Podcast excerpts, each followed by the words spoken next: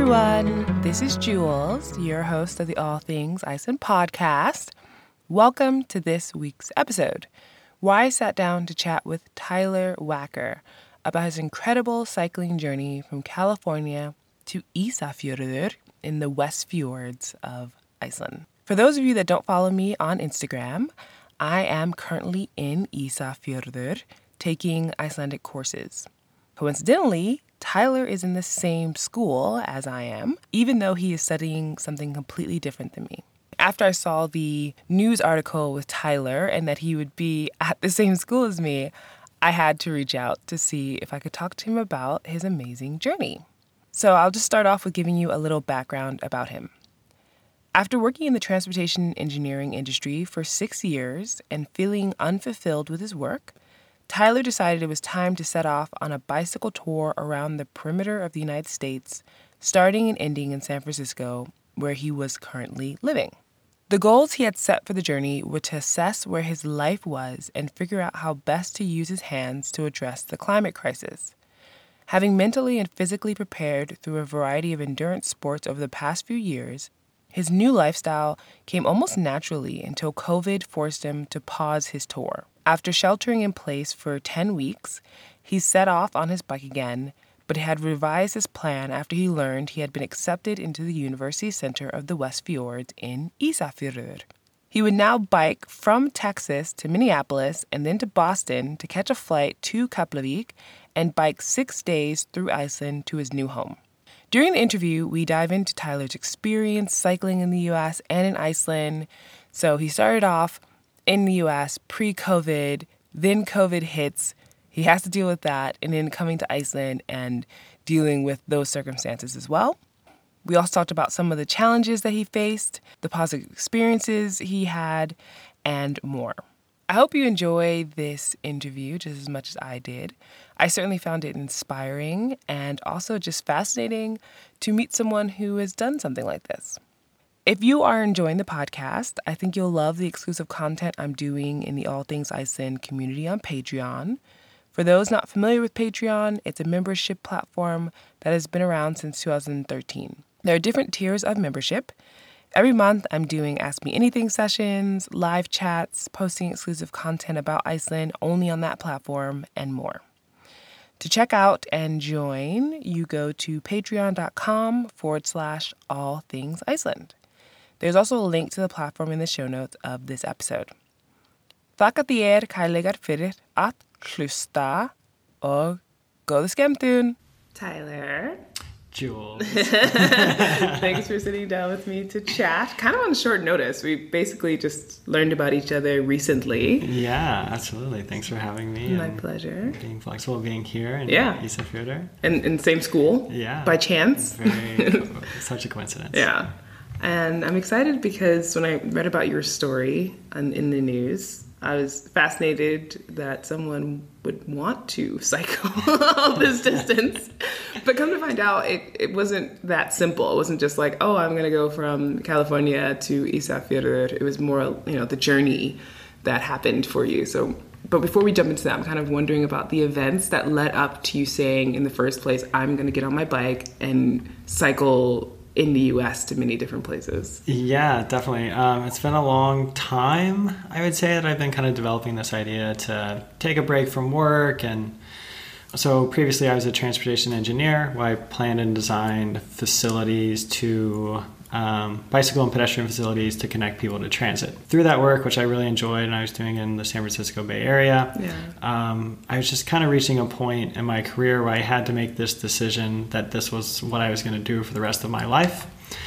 And I wasn't ready to make that decision. Mm-hmm. Um, and so for the past two or three years, I've kind of had this idea that I was going to do something in 2020. Mm-hmm. I thought I was going to sail off into the sunset on a sailboat from okay. San Francisco, um, but I just realized I didn't have the funds to do that at the time, and I would have to had I would have had to work for a few more years, and I had already mentally put this time frame in my mind. And okay. So I was pretty good at biking. I was pretty good at camping, and it's a lot cheaper to bike.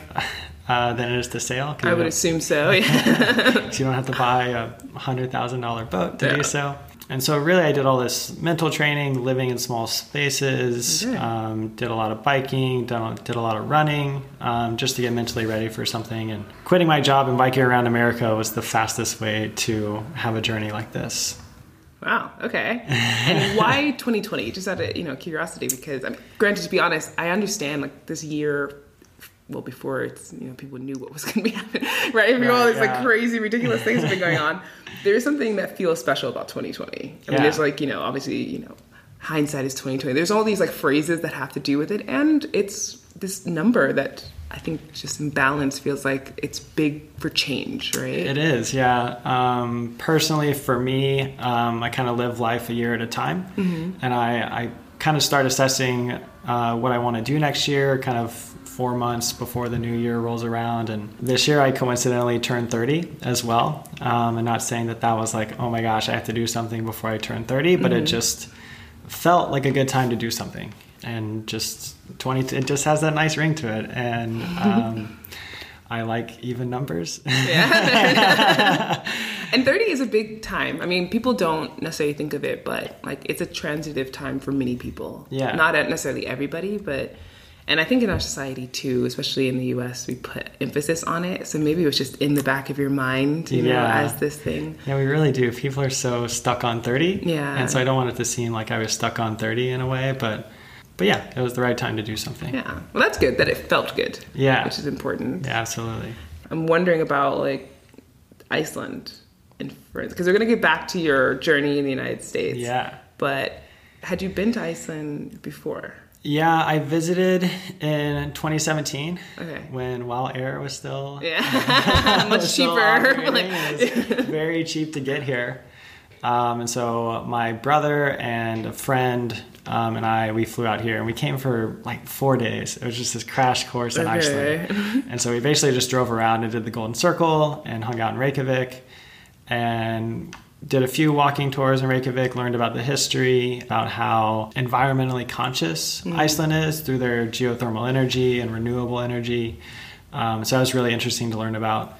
After that, I this is this is exactly how I got here. I got a Facebook ad for a college in the West Fjords. And I think at the time it was just coastal and marine management. Okay. I had been thinking about ways to get more involved with the water side of like engineering and communities and things like that with climate change and sea level rise. I had thought about going back to school for, for a number of years. And so in 2017, I found this program and I just started following it year after year after year. And mm. this was the, the year that made sense to apply. And I researched ESA Isafjordur and how much it cost and everything. It really made sense. And they developed a coastal communities and regional development program uh, between the period that I founded and now. Okay. And so I'm in the second year of that. Nice. Um, at least for the program itself. Okay. Yeah, so I I got all my ducks in a row and I actually applied on the road Mm-hmm. um, from in America. Yeah. because because like you mentioned, you thought about this before, so it's been on your mind, and then you just decided to pull the trigger in essence. Yeah, Yeah. yeah, pretty much. It was kind of an idea when I when I quit my job. It was like, okay, my original plan was to bike around America, starting and ending in San Francisco. So it's kind of like around the perimeter of America Yeah. per se. After that, kind of plan A was to apply for grad school here. Plan B was to make it back to San Francisco and figure out something. Yeah. Um, then plan C was to just find a town that I enjoyed and plant some roots there and figure out f- life So in some ways, you were point. scouting places Oh, to live. Okay. Yeah. Yeah. If there was a place like uh, that I wanted to stop at and live at for a few months or a few years, Yeah. that, that was on the table. Oh, okay. Interesting. Yeah. All right. What about the West Fjords? Have you been to the West Fjords in Iceland? Not at all. No, because in four days, I mean, it would be Yeah. like ridiculous to try to come up here and see other things. Right. Yeah, okay. So you were taking, you know, a chance in that not having been to Isafjordur. Yeah. and only a few days in Iceland. Yeah. Okay. And I guess the other connection I had, of course, followed Chris Burkard on Instagram. Yeah. Um, and he had done some work out here with Aurora Arktika. Mm-hmm. And so I found Aurora Arktika. And it took me like a year or two to figure out that Aurora Arktika was at the same place as the university. Ah, Okay. And so that clicked for me, and I had just seen a lot of their photos and what they were doing around the area, and so it all just kind of like, oh, I, I know this place. Yeah. So that all kind of clicked. Yeah. And did you see that he was biking across Iceland? Yeah. Isn't that kind of an interesting coincidence as well? yeah, super cool. Yeah. Uh, he went for the the furthest east point to the furthest Yeah. west point over. Going through the Highlands. Like, that's intense. Yeah. That's a lot. I mean, you what you did was also intense. It's like I think equally intense, just very different journeys. Right, You know? right. His was such uh, so jam packed. Yeah. and like nine days of just intense biking. Yeah. Um, and mine was a little bit longer. Yeah. a little more relaxed. Scenic route. So, yeah. okay. And in terms of cycling and traveling in the United States, because you started pre COVID lockdown or, you know, whenever people weren't taking it seriously in January, basically. No, not at all. that there wasn't even talk about it really. And how was that when you started off on your journey pre-COVID? Yeah, yeah. So I started January 18th, and I went south from San, Di- San Francisco to San Diego, and then from there I was going to go across the country to Florida, so San Diego to Florida, mm-hmm. and I had left San Diego, and that was kind of I rode from San Francisco to San Diego with some friends, Okay. and then so I was on my own starting in San Diego, and like. f- Maybe five days into my solo journey, I met another person who was Okay. going in the same direction as me. Interesting. And so he was from Canada. Um, his name is Ian, and we we rode together for three or four days. We split at Phoenix, but it was you know end of January, beginning of February, and I distinctly remember uh, we had stopped for a beer somewhere in the middle of nowhere, Arizona, Yeah.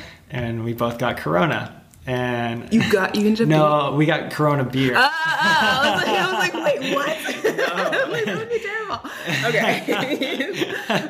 and over this Corona beer, we Yeah. just talked about like what's going on in the world with coronavirus because that's when it really started to like get on our radar a little bit. yeah. Um, and then I would say for the next through February, I wasn't really worried about it. But then once kind of middle of March came around, um, I was in Texas, and I'm originally from Texas, and so I took this roundabout loop to see a bunch of friends in a bunch of different cities: Houston, Austin, Dallas. And I was having these get-togethers, and I was presenting kind of what I was doing and how much money I had been spending on the road and things like that. Yeah. And by the end, the last one was in Dallas, and it, I was just on the fence of like, should we even have this get together? Like, should I really bring all my friends to one place with Right. this virus out there? And a, f- a few people came, a few people stayed home because of because of COVID. Yeah. Um, which was totally fair and the right thing to do. And I was personally worried to have this event and Right. have people come together. But after that, I, I left Dallas and kind of went south, kind of back by myself, and I made it to Jasper, Texas, which is almost on the Louis, almost to Louisiana. Okay. And I, I took like four days off, and I just because COVID was very prevalent at that point, mm-hmm. things were starting to shut down, and it was starting to get serious. And I took four days to really think about it and devise a new plan. Like Yeah. I once I finally left from that campground, I was like, okay, I'm going to go to Walmart, stock up on groceries for Yeah. two weeks, and I mapped out all these off the grid campsites Okay. where I could sleep and really just not interact with anyone.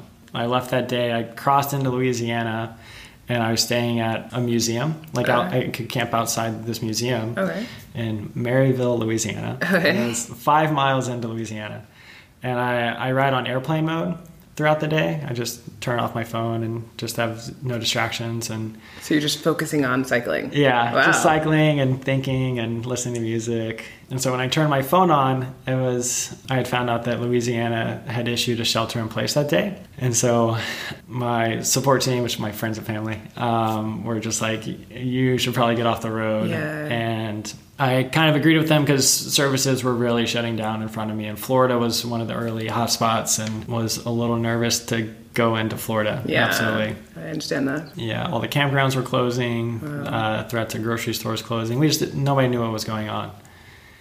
And so from there, my my dad came and picked me up. Um, so being from Texas, he was only about four or five hours away. Okay. And so he picked me up, and I, I went to my parents' house. I, I stayed there for, for 10 weeks. Wow. Okay. And- really derailed your. Yeah, really plans. derailed. And so, um, I mean, I had the whole journey planned out, and I thought I was going to be able to catch up and get back on track, and Yeah. oh, I'll get on the road next week, and next week, and next week, and it just became this constant delay. Yeah. But luckily, I found out that I had been accepted to this program pretty much like a week after I, I got home. Yeah. Okay. Yeah, in early Home to Texas. Home to Texas. Yeah. And so that was like early April Okay. that I uh, heard that I was accepted to this Yeah, program, which is exciting. Yeah, it's like- which is I that was that was I was very fortunate for that to happen, um, and very excited at the same Okay. time. And from then you were like, yeah, and I'm gonna cycle. You know what I mean? Like that. Is that? Did you immediately have this idea that that's what I'm gonna do from after I'm able to leave here? Yeah, I think so. And it wasn't like hesitation about weather or COVID even or any of that stuff. Like what was it? What was going through your mind? so I still I was in Texas, and I was still figuring out how to get where I needed to be Yeah. on my journey because I wanted to get back on the road. Basically, my constraints were I had to be in Minnesota to meet some friends for a camping trip at like the end of June, and by this time I think it's getting closer to end of May. Okay. And so basically, that's like a month long journey from Texas. Um, and so I kind of had this fixed date of when I, the latest I needed to leave Texas to make it there in time. Yeah. And so I, I did that. And basically, I decided to fly to Iceland from Boston. Okay. And so that was my ending point, at least in America. Right. Yeah. I And mean, it's, so- I think that's pretty fair, though. To be like, I'm not gonna like, it's like I'm gonna get on a boat now. You know, it's just something Yeah, ridiculous. right. Not, not that it's ridiculous, but just much, maybe much harder than it needs to be at this point. Yeah, Yeah. yeah. You definitely have to have a lot of time to take a boat across and Yeah. find the right boat and all those things. Yeah, exactly. Um, and so I, I, yeah, I basically had to be in Minneapolis uh, to see some friends, and then Boston to finish to catch a flight. And so th- those were my constraints, and I I left Texas, biked straight north to Minneapolis, and Alright.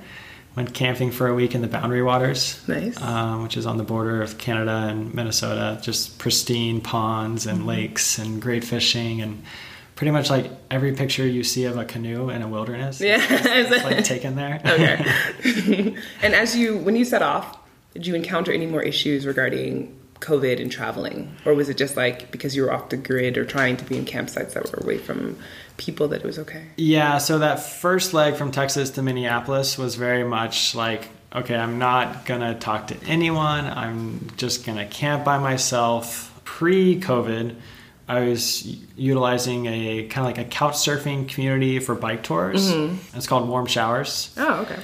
So I was utilizing that, staying in people's houses. Everybody invites you in. They cook you dinner, cook you breakfast, give you coffee, and nice. it's super nice. Like amazing. Like brings you back to life Yeah. basically from being on the road. And I knew I I couldn't do that at least during that first leg because so much stuff was still going on. Cases were increasing. Like I just found it. And there's just that um, the possibility that you have it, and so you're going from town to town every day. Right. So I could have been spreading it as well. And so I really made it a point to really limit my interactions, wear mask wherever I went, even though I was in some more conservative states and Yeah. they didn't have mask laws at the time. And so I was definitely taking precautions Yeah. in regards to COVID. And I avoided major cities. Okay. Um, but pretty much that period was biking and camping. Yeah, And that oh, alright. was pretty much it. There wasn't a lot of other things to do, Yeah. really.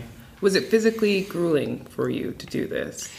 Yeah, so I, I will also say that when I left Texas again, I got like mild heat exhaustion. Oh. And so this is like the first day leaving my parents' house in Texas. And Yeah.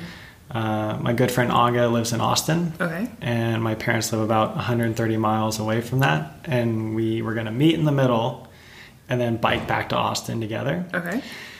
and so within that 65 miles i was just suffering from like heat exhaustion. I had this pain in my chest which has never happened to me before Wow. when biking. And i, I honestly thought i had covid um, at the time. And so i met up with my friend and i was like hey stay away. Like Yeah. i don't feel good at all.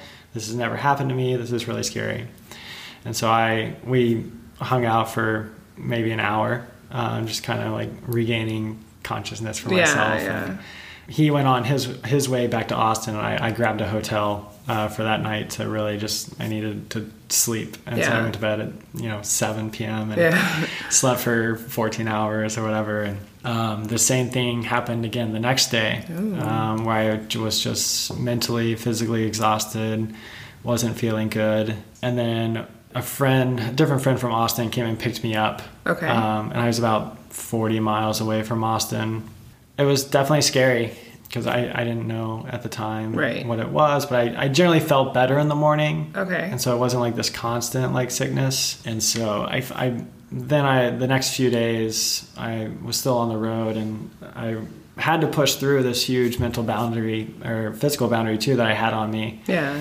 And luckily I was able to push through. Okay. And I got back on the road and things were going well. I was a little bit behind schedule, but it was fine. Yeah. Like it's not that big of a deal. And so I, I kind of associate that to being at the point like you're still in the point of return. You, have to, you mm-hmm. have to get past that point of no mm-hmm. return. And I also wasn't making the right choices in terms of clothing. Okay. Previously, I was riding in the winter, January through March. It's Right. cold, you can wear long sleeves and be fine and get some protection from the sun. But now that it was early June in Texas, Aye.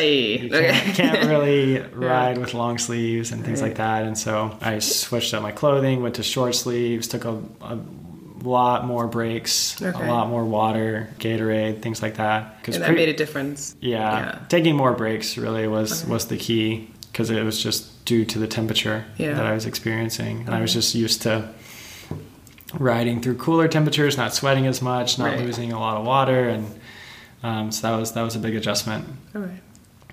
I'm glad that happened, meaning like you figured out what it was and it wasn't COVID because that would suck Yeah. so bad. And it probably would have derailed you being able to come here as well. Oh, absolutely. Yeah. Yeah, that was kind of the biggest scare setting off again is getting COVID. Yeah. Somewhere along the road, being far from home, far from friends. Like, it doesn't. COVID in a tent doesn't sound very fun. exactly. It's like of all the places that you need to recover, that's probably not the best one to do it in. Mainly because it's especially if the temperatures are varying so much, then Mm-hmm. your body is like going through all these changes in a setting that isn't necessarily making it comfortable, right? So Yeah. then you would probably end up in the hospital. Probably so. So, okay, well, I'm glad that it didn't happen. Yeah. and you got on the plane in Boston. Yeah. Yeah. And then you arrived in Iceland. Yeah, I arrived in Iceland. I guess before that, when I was in Texas still, I had shipped a few things mm. ahead to Boston. Okay, that's good. Yeah, so I shipped a, a backpack Okay. full of like kind of the important things I needed for grad school in case something happened on the road Yeah. to all of my things. So like laptop, iPad. I thought about shipping my passport in there, but I ended up carrying it with me the entire time, and then basically all of my papers that I needed to enter the country Right. uh, were in that backpack as well. And then I decided I was going to get a new bike for Iceland. Okay. And so I was riding a road bike style Yeah. throughout America, mainly for it was like all roads, all pavement pretty much. Okay. But Iceland being a little bit different, having these hills around here too, I knew I wanted like a mountain bike to take off road Okay. once I got here. Yeah. And so I, I had shipped that to Boston. So once I made it to Boston, I had to ship my other bike home. Okay. And then basically, it's the first time I had seen this bike was sitting in my buddy's basement in Boston in a box. Interesting. But yeah, I just put it on the plane and flew to Iceland. Okay. Um, landed uh, like six in the morning or Yeah. something. And It's a little bit of a brutal, like, because you're not really sleeping, it's, and it's yeah. too short to really Yeah. sleep on. And even if you sleep the whole time, it's still not enough. right, yeah, exactly. Because you're on a plane. I mean, it's just, yeah. Yeah. okay. And so I, I had all my, my things and my bike, and the airport here is really cool because they have a place that you can assemble your bike. And I put it together for the first time, gave it a few test spins. I did run into a pretty, well, I thought it was going to be a major issue Okay. there where I had a, a mini pump to pump up my tires, Okay. uh, but it broke Oh. at the airport. Okay. Um, and so my, I think I had one inflated, but the other one was completely flat. and they have some air pumps in the bike pit there, but I just couldn't get it to work. It Okay. didn't really mesh with my bike, and so I was asking around Yeah. and like. Well, I guess I should, should say I had I had my first COVID. I got my test at the airport. Yeah. And so you know you're shove it up your nose Yeah, and touch your brain with The nasal it. one is the worst. it's like makes you cry a little bit. Like it's Yeah. just it's, it feels mean. So- yeah. so I was, you know, obviously recovering from that experience and the trauma. the, the trauma. yeah. and uh, I started asking around, asking the airport, like, hey, I'm trying to bike, like, I can't get my tire inflated, Yeah. the pump's not working in there. And I ended up like waiting around for a little bit, and some more cyclists showed up with their bikes. Okay. And so they had another like mini pump Oh, that, nice. I, that was that I was able to use and get on the road. Great. And- And, then And then I just took off to Reykjavik. yeah, and Um, how was that? the first day was great. Okay. I had a had a little bit of a tailwind. okay, Um, that's nice. yeah. Pushing you forward. yeah, pushing me forward. The highway there is a little sketchy Mm-hmm. for cyclists, um, but it was okay. I actually I got off onto a dirt road for a little while. Okay. To test out my my new mountain bike. Yeah. Was it up to the test? Do you feel? Yeah, yeah. Um, huge confidence boost to Nice. be able to ride that road that I did. I was carrying a backpack at the time because basically I, I carried everything that I owned on my bicycle from the airport to Reykjavik. Okay, even your laptop and everything. Yeah. Wow. And so that day it was like 35 miles or so. But then luckily a classmate offered to take my backpack for me. Okay. But I still had pretty much everything else on my bike. I had four bags. They were filled with food, tools, clothes, tent, sleeping bag, Yeah. all the essentials for the trip.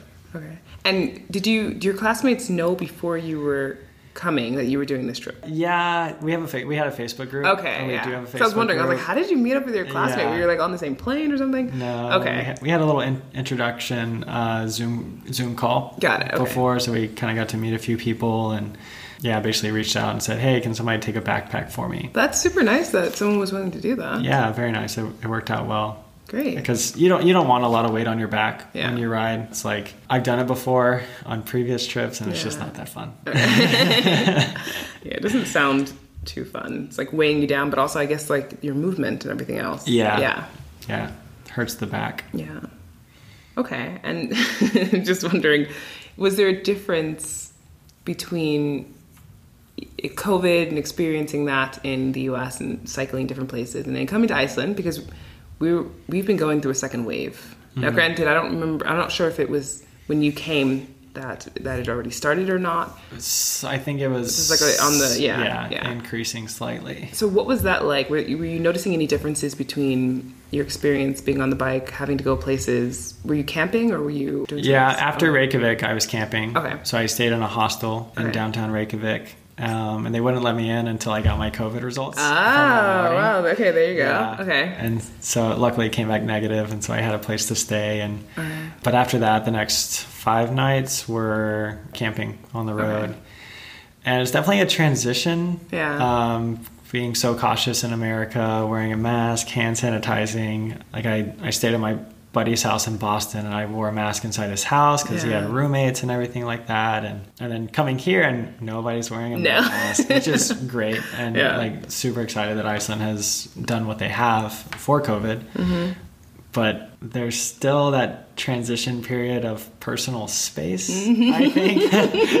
and so I, while I was used to like literally just awkwardly avoiding everyone in America, like putting the head down, Yeah. like, I can't be on the same grocery store aisle as you. Like I'm gonna wait until you leave the convenience store before I even walk in. Yeah. To to coming here and people are a little bit closer. And this is with COVID times. Like, so Yeah. imagine when it's not. And what's so funny is that, like, there's so much space here. Yeah. And yet people seem to just, like, gravitate to the next person Yeah. for some reason. so it's like, okay. and I was still technically, I still had to quarantine somewhat. Yeah. It wasn't like full blown quarantine like it is now, yeah. but for the next five days, I was supposed to be in like limited quarantine. Yeah. Um, so I couldn't shake anybody's hands, I couldn't hug anybody or anything. So there's still that, that period, like it wasn't completely over yet. Yeah. Um, and it never will be. There's still effects and Right. scares and a lot of things happening with COVID that will affect us for the rest of our lives, I guess. Yeah, I mean, definitely, especially those people I mean, society-wise, it's shifting people's minds. But then there's the people who are who have gotten COVID and are long haulers. They're calling them. Or okay, maybe you haven't heard about this. this. Yeah, so it's people who are feeling the effects of COVID after the virus is no longer like attacking their system, but they're still feeling lethargic. They're still having a hard time going back to the activities that they used to do if they were really athletic. And it's just like a variety of people from people who were super athletic to maybe people who didn't do as much. And you just never know if you'll be that person because there are people who get it and like, you know, after a couple of weeks, they're fine for the most part. Yeah, Right. And then there's some people who are like, they just don't feel right. And it's taking them many months to even feel somewhat normal again. Mm-hmm. So that part is a little scary as well. Yeah, that's Yeah. absolutely scary. And that's how, I mean, there are people in Iceland who are experiencing this. I hear about more in the US because there are more cases, Yeah. of course, right? So it's just like, ah. But such is life. Regarding from Reykjavik to Ísafjörður, because that's quite a journey. Mm. Yeah. And there's mountains, there's cars, like you're saying, it's it's different in general. I mean, there are one lane bridges, like there's like so many things. So Yeah. walk us through a bit of your journey and and how is the weather? like the notorious Icelandic weather. Um, yeah, I did not get great weather after that first day, and so I think I, I left in the rain from Reykjavik, and basically was I I biked across America with this like rain suit, like rain jacket, rain pants, uh, shoe covers. Yeah. And I probably used it twice Okay. over 126 days of biking in America. and I don't think I took it off here. Like I, Whoa. yeah. Okay, you were living in your rain I was suit. living in the rain suit. And I'm sorry. Yeah. but um, it came in handy. It, it worked well here. Yeah, great. Um, so that was, I think the first day was really kind of figuring it out. Um, there's a bunch, it wasn't like downpour rain, but rain combined with wind and um, getting outside the city and Yeah. really getting off the grid a little bit. First day was interesting because you have two options. You can somehow go through the tunnel north of Reykjavik, or you like in a car Mm-hmm. yeah. or bike around it, which adds like 50 kilometers to your trip. Mm. And I'm already doing like a 50, no, like a 80 kilometer day. And so to make that 130 kilometers in Iceland as a first day wasn't really attractive to me. Yeah. And so I, I hitchhiked through the tunnel. Nice. Okay. and someone was like, sure. Like, Yeah. okay. Yeah, a local nice. named Bjorn. He, I think Bear. That's what this stands for. The bear picked you up. Oh yeah. so he was super nice, and he was like, I was like, yeah, you know, Yeah. Just flew in from America. I'm sure that made him very, very Oh, comfortable. yeah. It's like, oh, okay. he was like, "You don't have COVID, do you?" And I was like, "Yeah, I can't." I, can't, I, can't. I was like, "I came back negative. Like it's okay." Um, and so it was like you know a ten minute ride through the tunnel. Yeah. And he was super nice. We had a, a great conversation and kept going from there. And I think I went to to Borgarnes the Mm-hmm. first day and set up camp. And the cool thing about biking in Iceland is there's a lot of other people doing it as well. And so I met a German right as soon as I got outside of Reykjavik. And then once I made it to Borgarnes, there was like two other bikers there as well that were already set up. They already had their tent set up and everything. And I met a few of them. Uh, there's quite a few Germans biking Yeah. in Iceland right now. So They're, just- they're one of the few countries allowed in as well. Right, So, right. yeah. and so that was that was cool to see because in America, you it it's, it happens very rarely to see Mm. other people who are doing the same thing as you. Okay. Meaning biking specifically. biking across America. You see um, like maybe one or two a month. Yeah, wow. It was kind of as many people as I was seeing, but then now I saw I'd, I'd seen like three people on my first day. yeah.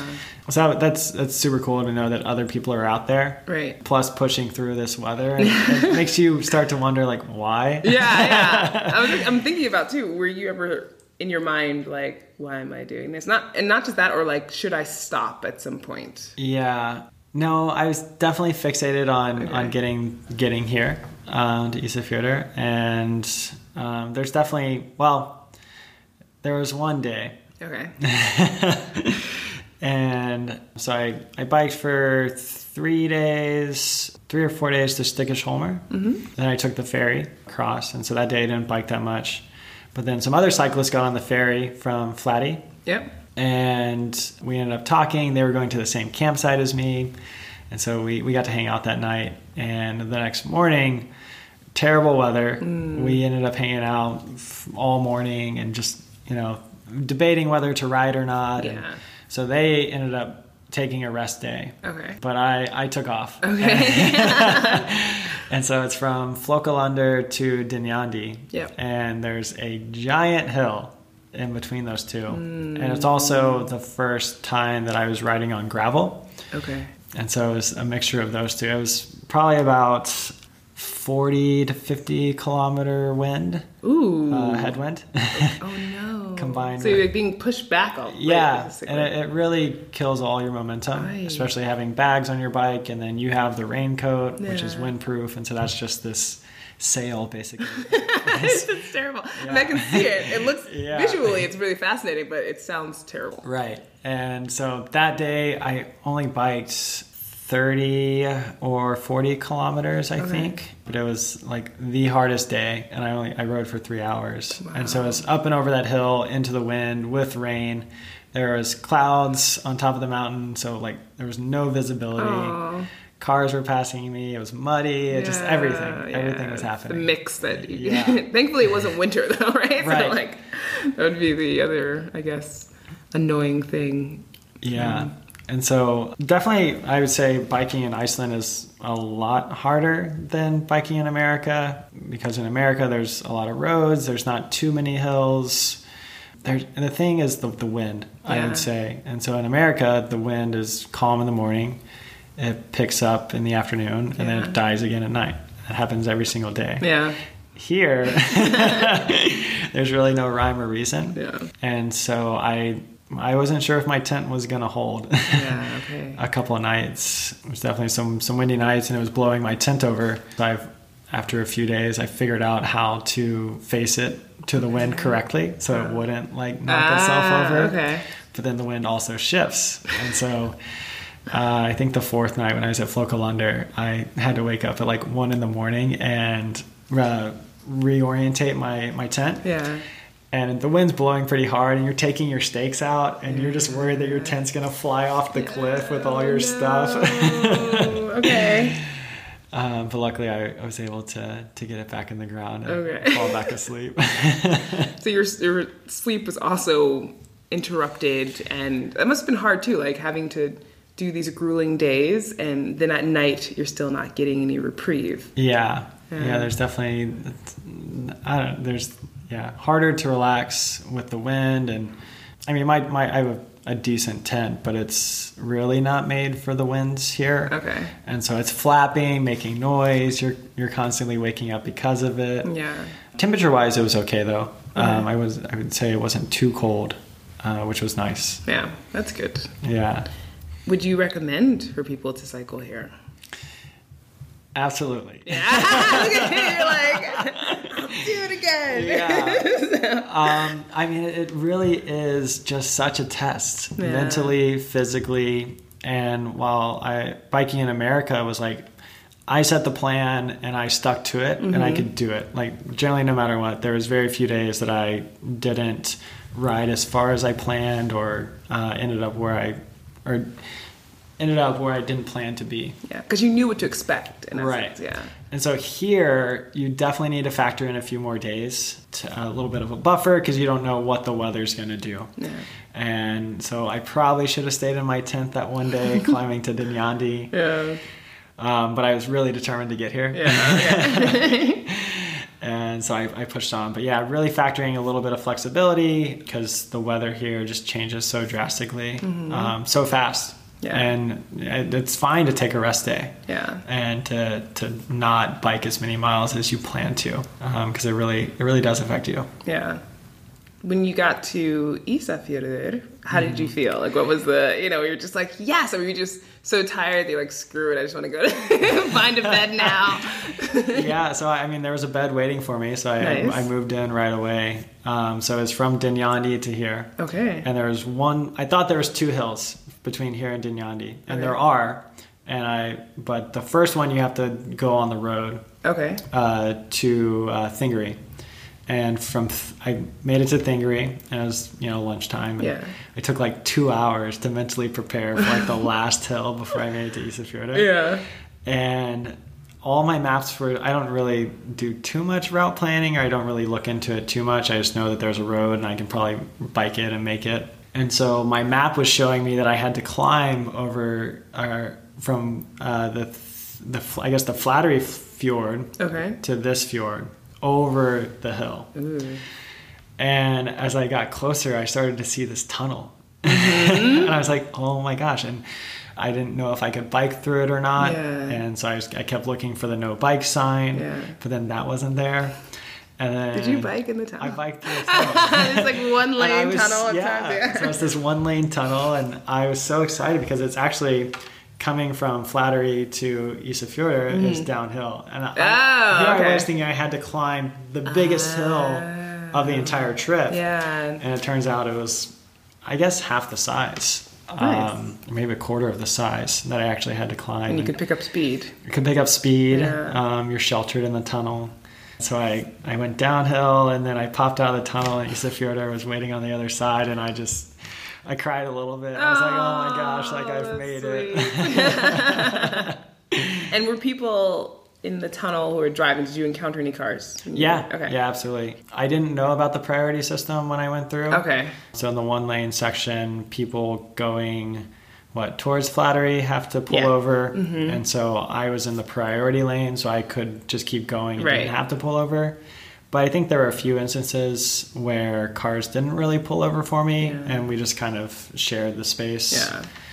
which was a little sketchy. Yeah, it's it's pretty scary. If, I feel like for Yeah. a cyclist. I mean, granted, you can't do it with a car, but for a cyclist, it's it's too close. Yeah, and it's too yeah. close, and people didn't really slow down to like a safe speed. They're still passing it like They might have been being uh, a little passive aggressive, or maybe that's more aggressive. I guess and they Yeah. just like keep going because they're just like maybe they're in their minds they're thinking. Because I've never seen a cyclist in the tunnel. Granted, it's not like I go through the tunnel often, Mm-hmm. Right. But it's possible they were like, oh, "You're not supposed to," be. you know what I mean? One of those kind of grumpy things that's dangerous to do to somebody potentially. I I don't know exactly what was going through their minds, but that's Or they thought that oh, this cyclist is going through the tunnel; they must know what they're doing. So I'm just gonna Mm, yeah, drive that's the other way. that is another way of thinking of it for sure. Yeah. And so you arrived, you and I read in the article that you had to start like learning how to sleep in a bed again. You know, or getting used to that. oh, essence. absolutely. Yeah. That that first night, I didn't sleep at all. Okay. You're like, where's my tent? it's you, just, you finish this grand adventure, Yeah. and it's like, oh my gosh, I I'm gonna live here for the next year. I don't have to pack up tomorrow. I don't have to think about my route or where I'm going, and that turned into quite the task in in my head Yeah. itself. And so, yeah, definitely an adjustment to. To be warm, I think I I sweat sweated the entire night the first Yeah, night, and but yeah, now um, getting in the swing of things, kind of transitioning back into real life from biking Yeah. has been um, it's been good. You definitely hear of people who have a hard time transitioning back, especially from such a grand adventure in life. And but I I guess what I did differently or tried to do mentally was really just I still interacted with people a lot and I in a in a normal way. Yeah. It wasn't like biking was this huge party and like every night I was doing something that like I would never do in real life. Right. Okay. It was like I was biking every day and then still, you know, having good conversations with people, still keeping kind of some sort of regular schedule and but yeah, now that school's started and, Mm-hmm. and picking up, it's it's getting a little overwhelming. Yeah. Um, not to like a super stressed out level yet, but it's just you don't have. I don't know where the time goes Yeah, anymore, and true. so I don't. I can't just bike and hang out Yeah. anymore. I have to go to class, read, make dinner, all these all these things Yeah. that it feels like there's not a lot of time. It's like the everyday day for life. Yeah, the everyday life stuff. Stuff. Yeah. Whereas like it's kind of funny. Did, did so time felt differently to you when you were cycling? Absolutely. Yeah. Yeah. That is fascinating.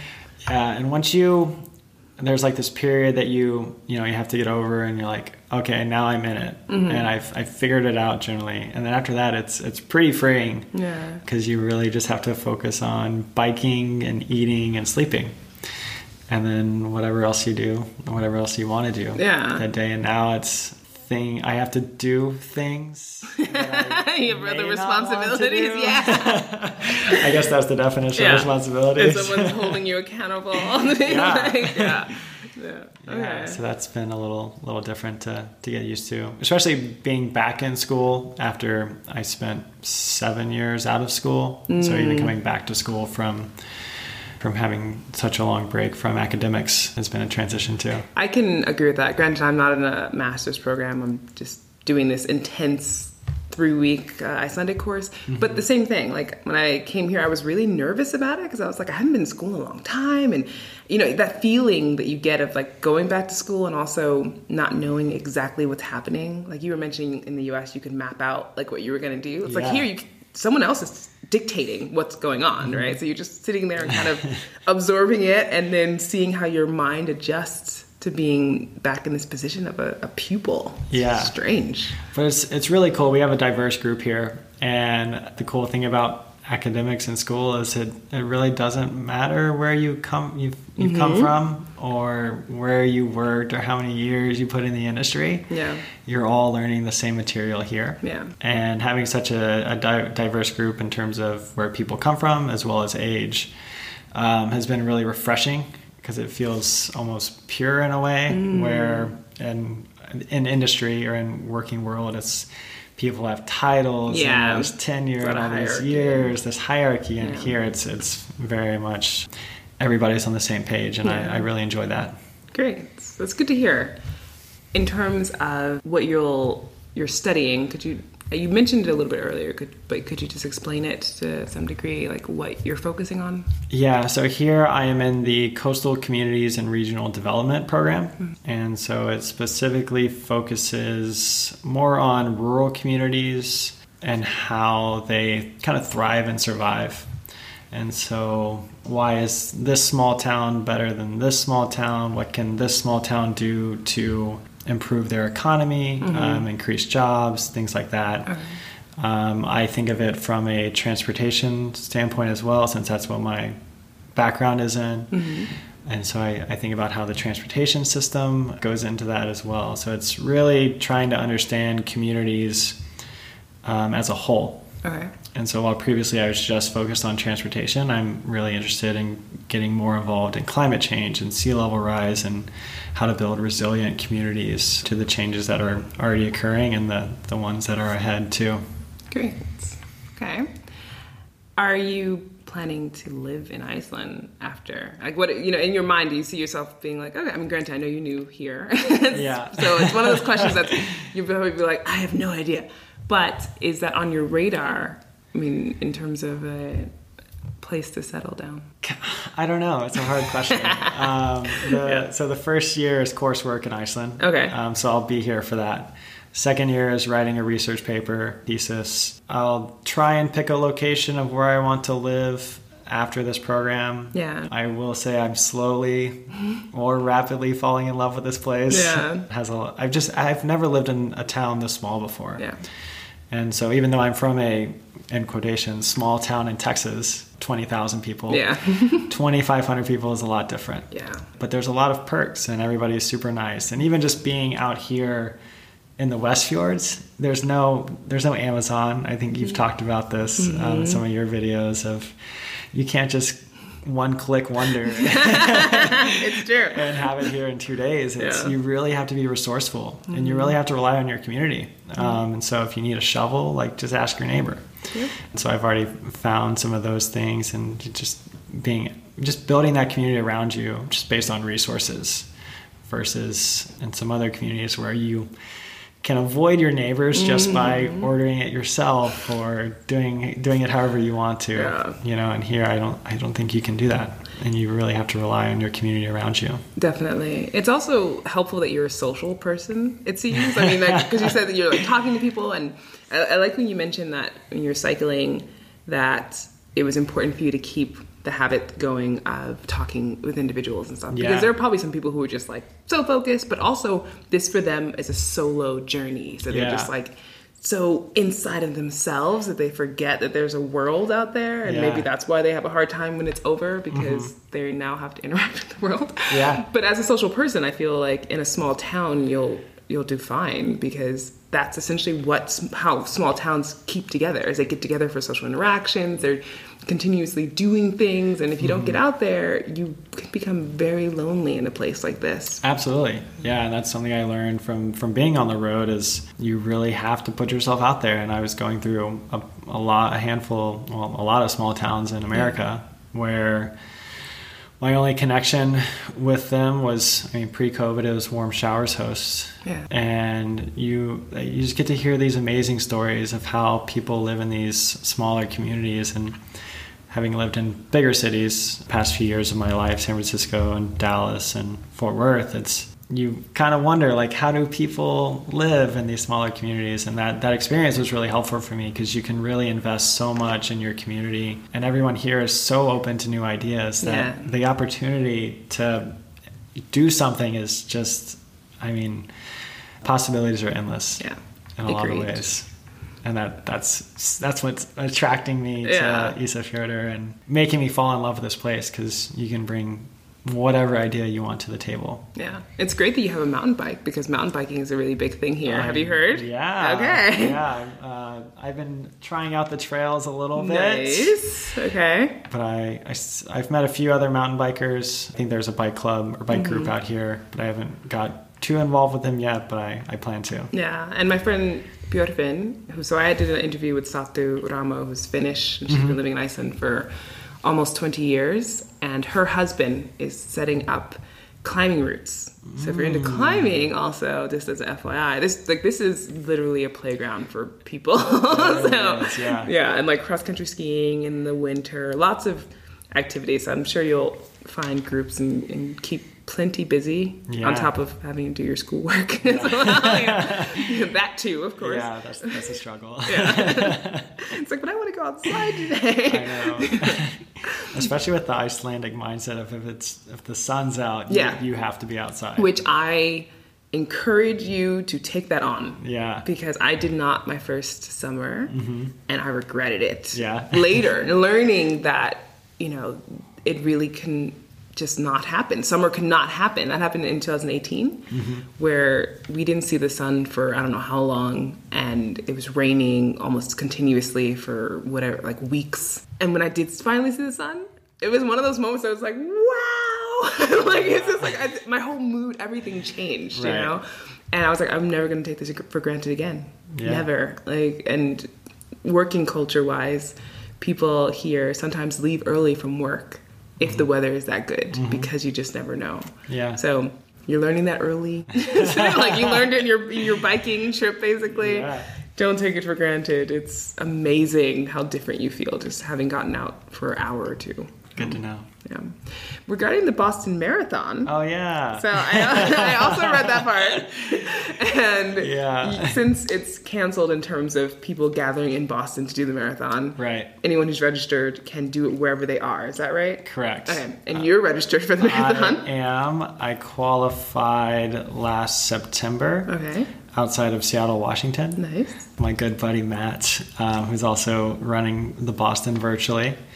And so it was originally scheduled in April, Okay. and then they pushed it to September because of COVID, and then they eventually made it a virtual race. Yeah. And so you get to choose where you run a marathon, And you're running it. and I'm running it here. Yeah. And so I originally thought if if it was in Boston in September, I wasn't going to be able to go just Yeah. because it's such a. I just got here, and uh, it's a huge expense to go over there, and so I wasn't planning to to run it in Boston.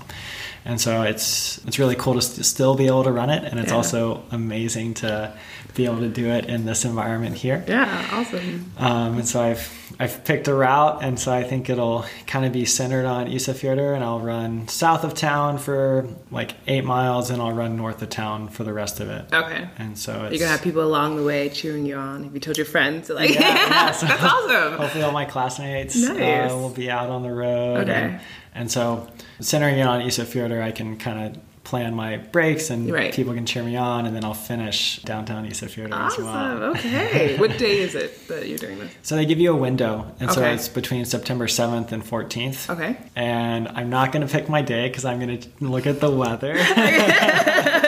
put some flexibility into Okay, it. yeah. Um, and Hopefully, one of those days works out well. Hopefully, one of those days. and so it's be next week, sep- September 8th, 9th, or Okay. 13th, or something. Nice. Well, I'll pay attention to your account and see when you're doing it because I'm here until the 13th. Okay. So if I can come and cheer you on, I'd like to do that. Yeah, definitely. That'd be awesome. Yeah. My last question for you Mm-hmm. is what is your favorite Icelandic word or phrase? Yeah. I know you're really new here, and so we can change it up if you don't have one. And so, no, I'm. Uh, this is a great question. and so, there was a week long crash course in Icelandic Okay. uh, before school started. Yep. And I was kind of on the fence about signing up for it, um, having to bike all the way here and not really sure how I'd be feeling when I arrived. And so, unfortunately, it was full by the time I made the decision that I could probably do it. Oh. Okay. So my Icelandic skills aren't that great. so the the phrase that I resort to is, and I'm probably going to butcher this a little bit, so I apologize in advance. Is uh, talafuensku. Yeah, yeah, yeah. Okay. Which he's saying talar through ensku. Yeah. Do you speak English? English, yes. Which is a great question. Especially since, I mean, when you meet people, do they speak to you in, in Icelandic to start with? yes. Yeah. Yeah. Which is nice. And then I that they assume that you know. right. Yeah. But yeah, and then so I we quickly transitioned to Yeah, English. yeah. Which is fine. And hopefully when you're here, you'll get to pick up something. I, mean, I know you're Right. focusing on school, but the people here are pretty nice. The only problem is sometimes Icelanders like to practice their English. Oh yeah. So they'll be more inclined to speak English with you. that happened the other day. I Yeah. was uh, I helped move some fish off a boat the other day. Oh, nice. Yeah, Okay. and I was speaking Engli- English the whole time because the Icelander was like, "Oh, I can work on my English." Yeah, it's pretty hilarious. They're just like, this could be a two-way street. yeah, which is great. You know, we you know learn from each other. Yeah. And if people want to keep up with you and what you're doing, because you're obviously a very active individual. Yeah. Physically, you're active, and now you're in school doing things. Mm-hmm. So if they wanted to keep up with what you're doing, where can they find you? Yeah, I'm on Instagram, TJWack, W A C K. I enjoy photography, posting updates of what we're learning in class and kind of what I'm going through. It's kind of the way I document my things. And then if you are interested in outdoor activities, running and biking, I'm on Strava. Okay. And you can find me there, just Tyler Wacker, W A C K E R. And you can see all the runs that I do and all the biking that I do in the area. It's a great way for people to see like what trails are out there and where mm-hmm. people run here. And so I've already used it to to figure out where to run Yeah. around here. So, so have you been using other Icelanders or whoever's in the area's uh, routes? Yeah, Yeah, okay. yeah, absolutely. You Cool. can see where people go and everything has been been helpful. Nice. I, I've never used it. I only heard of it. Yeah. So that's pretty cool that you have that at your disposal. So. And then you just hear about routes too, like the the old road to Mm-hmm. Bolungarvík, perfect for biking and running, and so that's part of my marathon course Awesome. next week. Nice. Yeah, it's a, it's a gorgeous route right on the right on the ocean. Yeah, that's awesome. Yeah, it's amazing. Great. Well, Tyler, I thank you very much. It was a pleasure talking to you about this fantastic journey that you went on and are still on, right? Like this Yeah. just transitioned into something else. Right. But uh, it's pretty cool that you made the journey from California in a very, you know, scenic way to, to Isafjordur in the West Fjords. Yeah. Well, absolutely. Thanks for having me. Thanks for taking the time to talk. My pleasure.